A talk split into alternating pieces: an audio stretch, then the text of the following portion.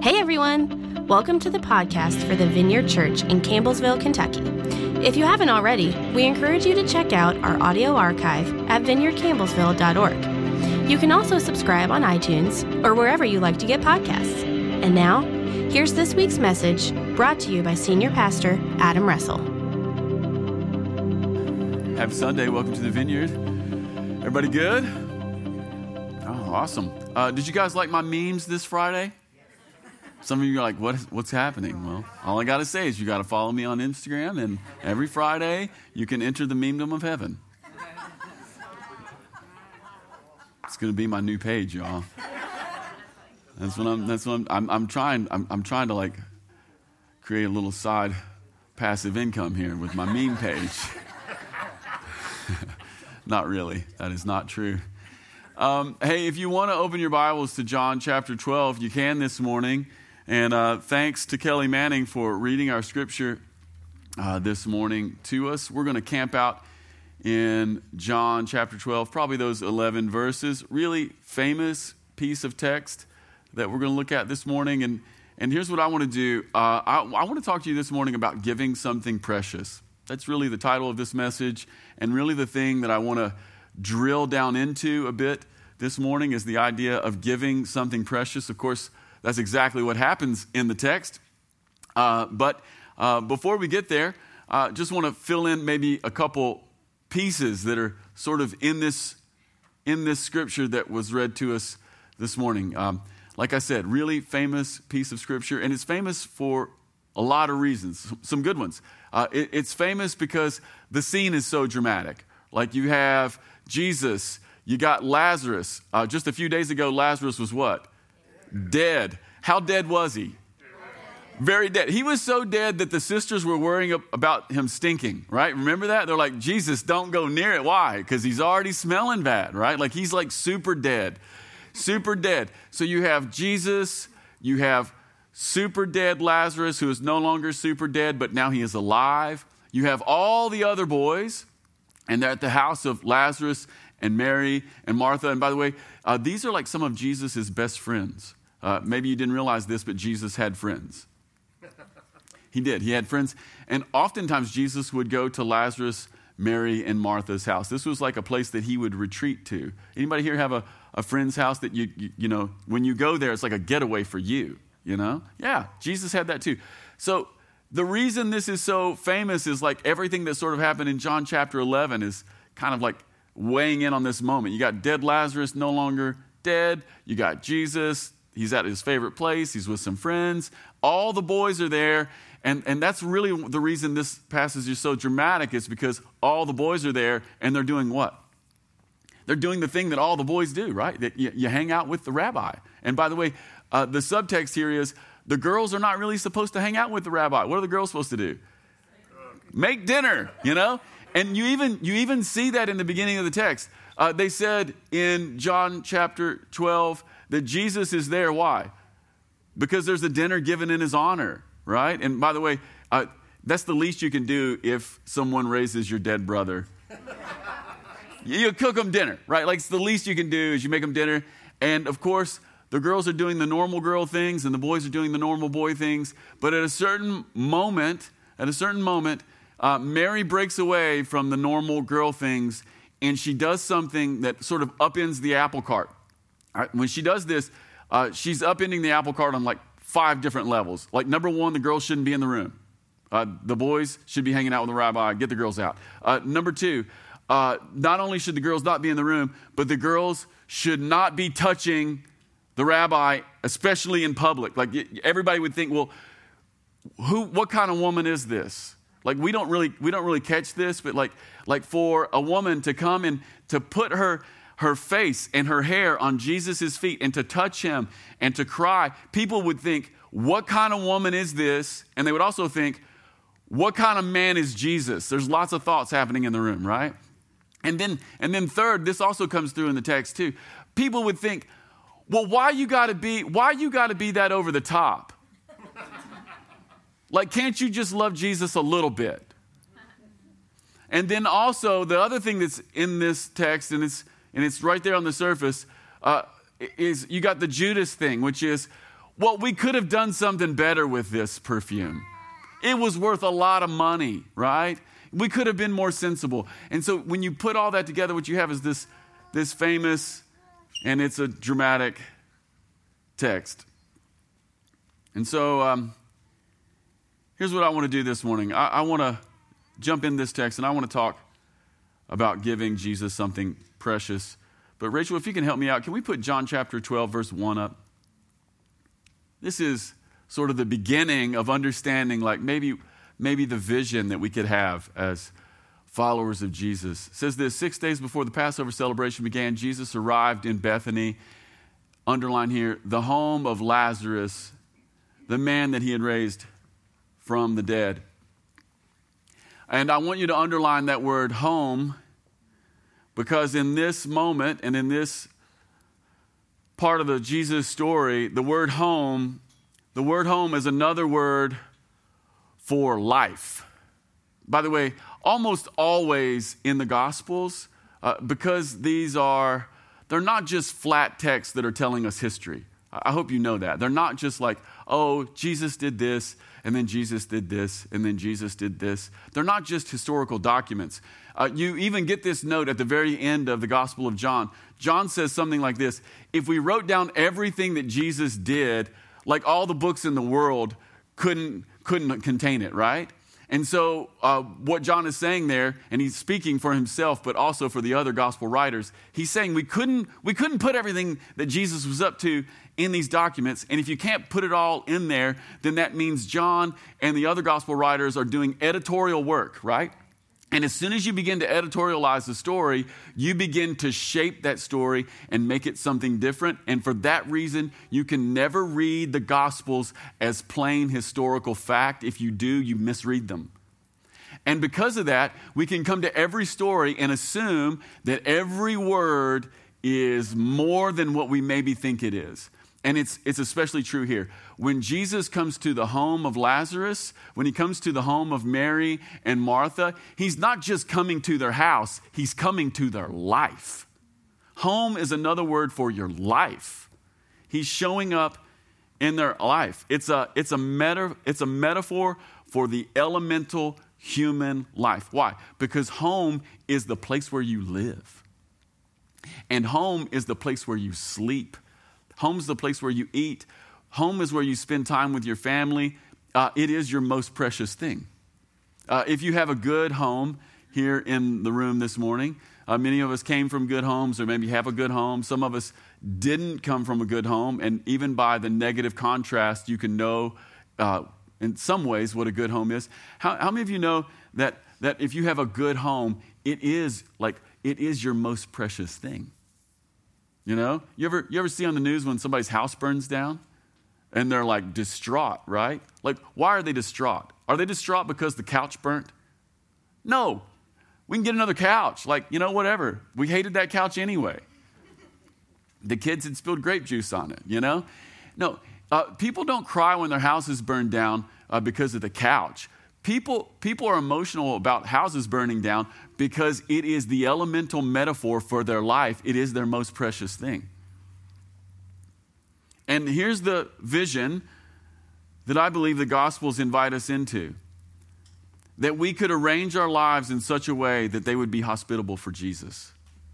Jesus shows up because he's invited, Jesus shows up for a dinner. Uh, Jesus shows up to the home, to the life, to the elemental most precious thing of Lazarus, Mary, and Martha. And he shows up because he's invited. And because of this, the Gospels are holding out to us a vision for our life that we could rearrange our lives in such a way that they might be hospitable to the presence of Jesus. That our lives could be a resting place for the Master. That our lives could be arranged to honor Jesus. The current culture says this live for yourself. Live for yourself. Get what's yours. Uh, or, or maybe this live for more. Now, basically, most social media is telling us uh, two things. Number one, buy this. And then number two, uh, underneath buy this is your life needs to be more. That's what it tells us. That's the current motif. Uh, give in to acquisition. But I can't get away from the idea that we could live for the honor of Jesus. That we could live and be a resting place for the presence of Jesus. That our life could be a place where we invite him and he would come. By the way, if you invite Jesus, he will come. It's one of the best pieces of news in all the gospel. Every time Jesus is invited to any place in any four gospels, he always goes. So, right on the front end, this passage is a passage about hospitality. It's about making a place for Jesus to show up. Maybe it begs the question uh, this morning uh, well, what is hospitality? Well, here's, here's a very simple definition of hospitality arranging everything for someone else. Thinking about the guests first. Isn't it fun when somebody invites you over to dinner to their house and like when you go in, like everything is good? Like like the house their house is like clean and the dog doesn't jump on you and but it's cute, you know, but it comes to you.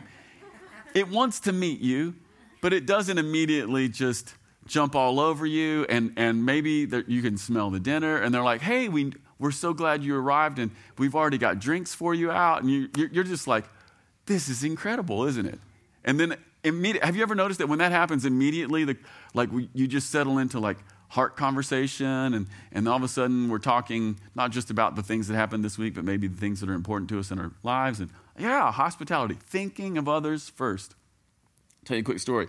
Um, a year and a half ago, Heather and I uh, were invited to Spain. I was supposed to go do a conference for vineyard worship people in Spain. This is super funny, by the way. Uh, I, I, get to Spain, literally get to Spain. Our hosts pick us up and they say, by the way, the conference has been canceled. for real, the conference has been canceled. I was like, what? Uh, I, I, and, and we're here for seven days. I'm like, what are we doing? Right? And for the next seven days, for the next seven days, our hosts rearranged their whole life for us. And they took us to San Sebastian and they took us to France. And every single night, uh, they'd prepare for us dinner. And in Spain, dinner's like 10 p.m and we would finish with dinner and then i would try to get up and like wash the dishes just like out of sheer guilt. I would just you know i was like i'll wash the dishes. And they were like no they will not they would not have it. They would not let us wash dishes. And then after the dishes were washed we would sit in their living room and then she would bring out she would bring uh, she would bring out pinchos which is like tapas. Like we've just had dinner. Now we're having pinchos right? And she would bring out the best wine. And on one night and on one night she runs to her bedroom uh, the host and she pulls out a bottle of wine that no one else in the family knew she had. and it's from a region in Spain. I'm a, I'm a little bit of a wine nerd. Uh, it's from a region in Spain called Ribera del Duero, which happens to be my favorite region of wine in Spain. She did not know this. And she brings out this bottle, and I'm like, oh, Ribera. I'm like, because we, have only been drinking Rioja. That's kind of like the normal, great as well, right? And we popped this bottle, and I was like, I'm like, Ruthie, this is incredible. She says, Yes, I know, right? She's like, and I'm like, well, why are you opening this? And she goes, because you you guys care, right? Like you guys care, and this is a moment. And we we were up till one or two every single morning, and she would bring us the best bottles that she had in her collection. What is that? That's rearranging your life for someone else. Uh, it even got better. At the end, I, w- I was telling Juan and Ruthie, I'm like, do you think we could go to Rioja? And they were like, yeah, you can go to Rioja. And I'm like, well, why don't we all go or whatever? And she's like, yeah, we can't, but you and Heather can go. Just take our car. They gave us their car. They have one car. The family has one car. And they insisted we take it, and we went to Rioja. Yeah, have you ever been hosted like that? Yeah, that's hospitality. Such a gift. Such a gift. But this is, this is a piece of what John is showing us could be a vision for our life, that we could rearrange our lives to make it a resting place for Jesus. The elemental, the elemental uh, collection of things that are precious to you could be arranged that Jesus might come and have a place. The other thing I want you to notice in this story is that it moves from general to particular. General to particular. Really quickly, the general part is that a dinner is given for Jesus and that he's invited in and their home is a resting place. That's like the general part. But it doesn't stop there. Um, Mary doesn't just host a dinner, she brings out expensive perfume. Um, and by the way, this is in a day without deodorant. Yeah, there's no deodorant, uh, no daily showers. You want to invite people over who haven't had a shower? Imagine living in that little house, right? And she takes that expensive perfume and she pours it on Jesus. Just days before, her brother was dead and stinking. Brings out the perfume, right? I love the contrast in here. It's worth a year's wages. And so the vision here that God that the Gospel of John is offering to us is to make our lives open to Jesus, to make our lives hospitable to Jesus, a place for his presence. That's the general call. But the particular call is to give something precious to Jesus. To move from general to particular. Which brings up a few questions for me. How did Mary get that perfume? How did she get it? Did she inherit it? Some people think she inherited it. How did they get it? Did she work for it? But then how did she work for it?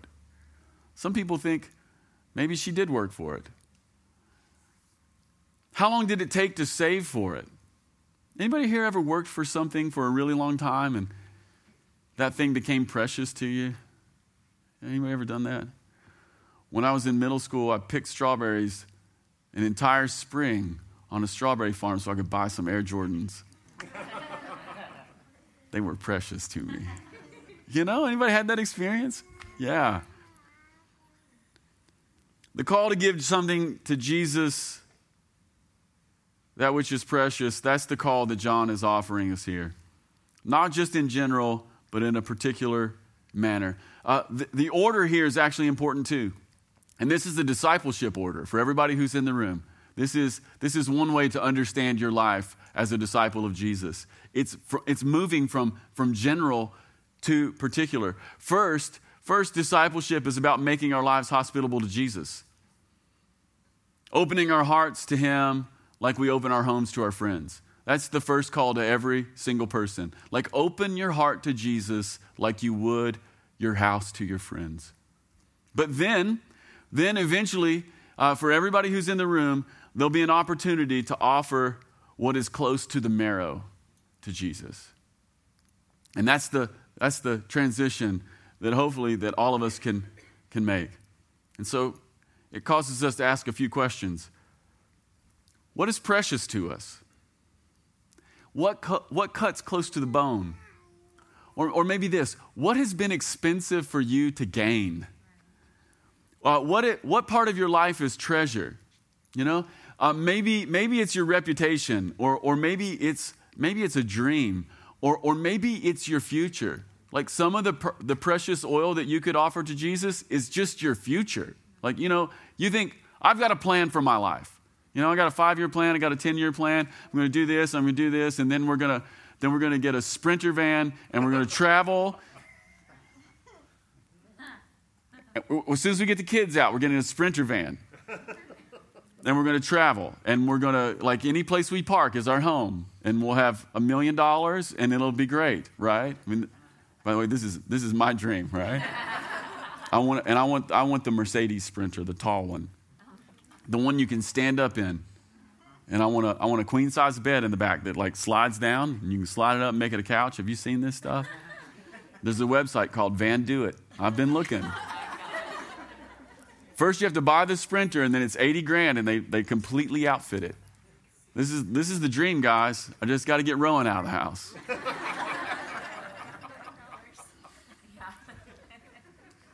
It's cheap, y'all. Listen, $200,000 for one of these vans, it's cheap. Let's go, you know?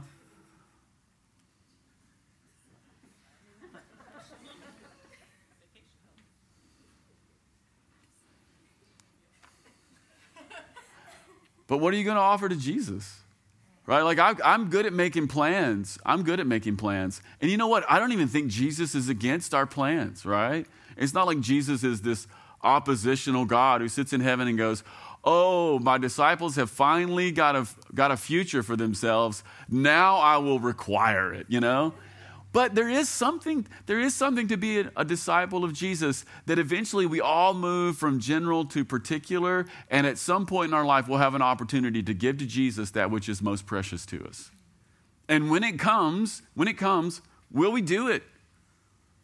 Maybe it's a future, maybe it's a dream, maybe it's just money. Maybe it's just money. You know, maybe you're just Mr. Krabs. Money, money, money, money. you know?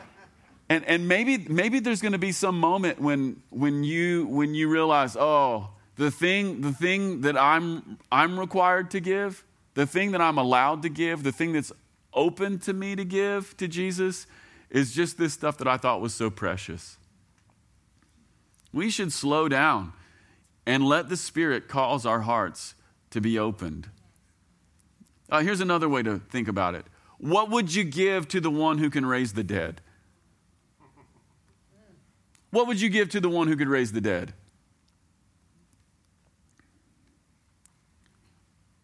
Anything, right? What would you give to the one who will raise you when you are dead? What would you give to the one who can raise us up? What would you give to the one who can do the impossible? I love the next part of the story. Mary pours out the perfume on Jesus. She wipes his feet with her hair. And John puts this little, this little tag in there. He says, and the room was filled with the aroma. I love this phrase. I love this phrase. Mary pours out the oil, and the aroma fills the room. I love it because it means that everyone else there was caught up in the experience. What one person gives becomes a gift to us all. Isn't that beautiful? Like, like here's the reason why, as disciples of Jesus, we, we want to move from general to particular. We want to move from being a resting place from Jesus to also giving what is precious because, because when you give what is precious, it becomes a gift to everyone else in the room. This summer, Magnolia and I, we went to, we went to New York City. I had some, some work to do in New York, and we were gallivanting about the city one afternoon, just the two of us, after I had done my work.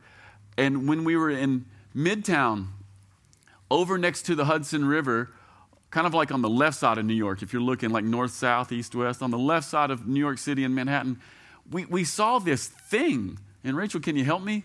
Can you help me put this picture up? We saw this.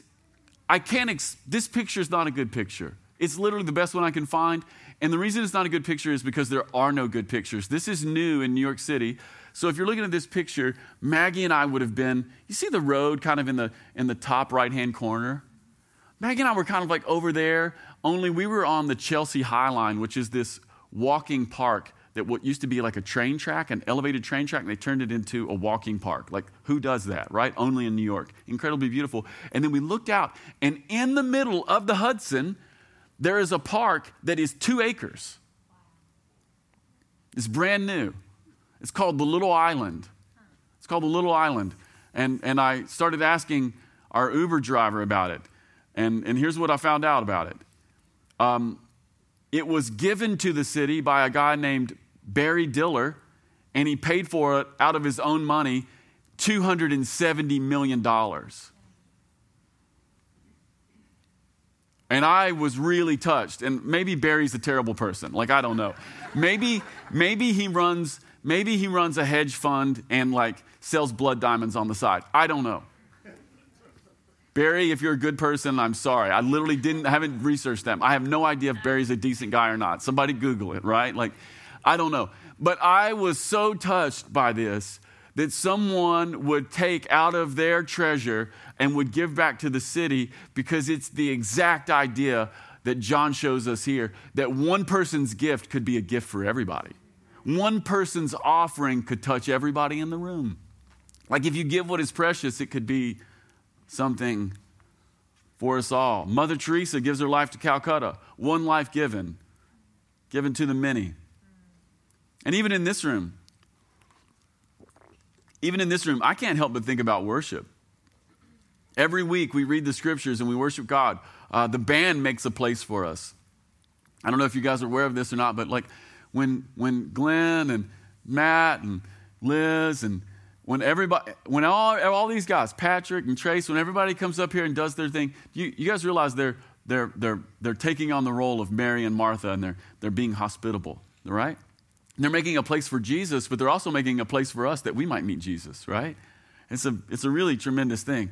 But every week we come in here and the, the band makes a place for us. And, and have you ever been here uh, at the vineyard when, when there was some like special moment in worship and one of the worship leaders, you realized, oh, they're giving something precious to Jesus this morning?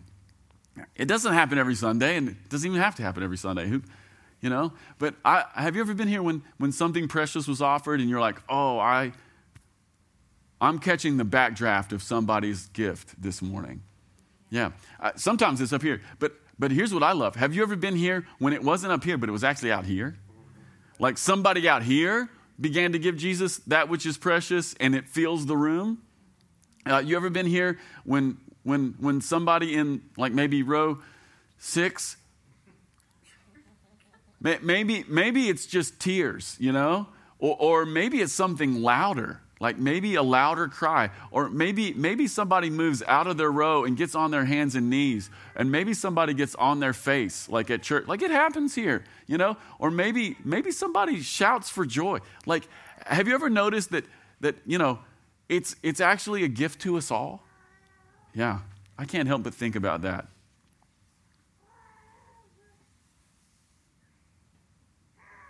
This is the call. The call is to give Jesus that which is precious. Uh, the world says hoard what is precious, or at least settle down a little bit. And this is the thing I've been thinking about a lot lately. Don't get too hyped on Jesus. You know, if, if the world can't tell you, uh, don't make a general resting place for Jesus, then the next thing, and this is quite seductive, the next offer or the next bit of pushback from our wider culture is just settle down on this. Like, you want to be a G- fine, fine. You want to make your life, you want to make your home that which is most precious. You want to make that elemental piece of who you are. You want to make it a resting place for Jesus. Fine, but but just settle down, right? Can you just like cool it a little bit? Don't get too hyped on Jesus. Do something sensible. Give it to the poor. Uh, by the way, you got to watch out for Judas because he makes a lot of sense. But here's the thing he didn't care about the poor, right? He was a thief, and Jesus knew it.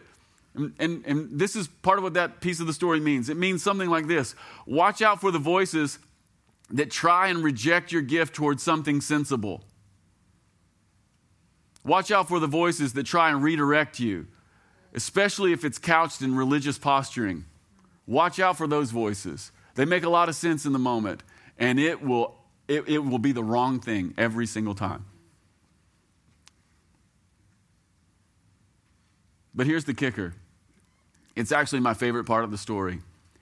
Mary pours oil on Jesus against all the social norms and against the stingy wisdom of bankrupt religion. And the room is filled with the aroma. Everyone is submerged in the moment. But when the moment was over, it was over for everybody in the room. When the moment is over, it's over. And everybody goes home and thinks, What happened? Well, that was something, right? Everybody goes home and it was over. Uh, they had a story, but they went home. Uh, everybody except for Mary and Jesus. Mary pours the oil on Jesus and and they both went home anointed. It's actually the most beautiful part of the story. She anoints Jesus, but how many of you know if you're putting your hair on Jesus' feet, how many of you know there's two people who went home anointed? It was Jesus and it was Mary. And here's what that means it means if we pour out something precious on Jesus, uh, we, we will keep the anointing that we give him. Like the thing that we, the precious thing that we give to Jesus, it somehow gets on us and stays with us. Two, two people went home anointed. What we give to Jesus gets on us. What we pour out spills out on us. What we offer remains. Uh, Jesus said it like this Whoever loses their life, what? They get to keep it. And this little moment in John chapter 12 is a picture of that. Whoever loses their life gets to keep it. John makes this note, note as well that that Jesus says that what Mary has done is a beautiful thing because she's anointed me for burial. She had no idea what was about to happen. There's some prophetic thing that's kind of like in the room on this. There's some something that's sort of beyond her. And Mary prophetically anoints Jesus for his burial. He'll be dead real soon. She had no clue. But here's the thing if she's anointing Jesus and if that same anointing gets on her, there's a sense in which she's not just anointing Jesus for his burial, but she's anointing herself for her own burial. It's the gospel story in miniature. What God has done for his son, he has done for the world. What God has done for his son, he has done for the world. Not simply the world in general, but the world in particular particular down to Mary. So, for Jesus to be anointed for his own burial, for Jesus to be crucified, we know that Jesus died for the world. We know that Jesus loves the world. But the beautiful part of this story is that it's the, the, gospel in miniature. And it's not just that Jesus would die for the world, but it's that Jesus would die for a person, a particular person. And what happens to him is happening to the world, not just the world in general, but in particular, all the way down to Mary. Paul says it like this in Romans chapter 6, verse 5. Can we put that up? Since we've been united with him in his death, we will also be raised to life as he was. And so, if Mary anoints Jesus for his burial, there's a sense in which in the gospel, she's anointing herself for her own burial, but we know the story, right? Like Jesus doesn't stay dead. Jesus doesn't stay dead. Uh, Jesus was resurrected, and so Mary will be resurrected. If we give to Jesus what is precious, we will receive an anointing that will prepare us for death and for resurrection.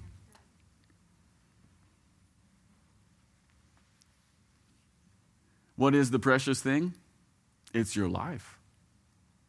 It's your life. That's the gospel in miniature. Give to Jesus your life, it is an anointing he will receive. It is an anointing you will carry. You will carry it to death and into resurrection. That's the gospel story. That's the good news. The things you give to Jesus remain. Not just now, but forever. The things you give to Jesus remain.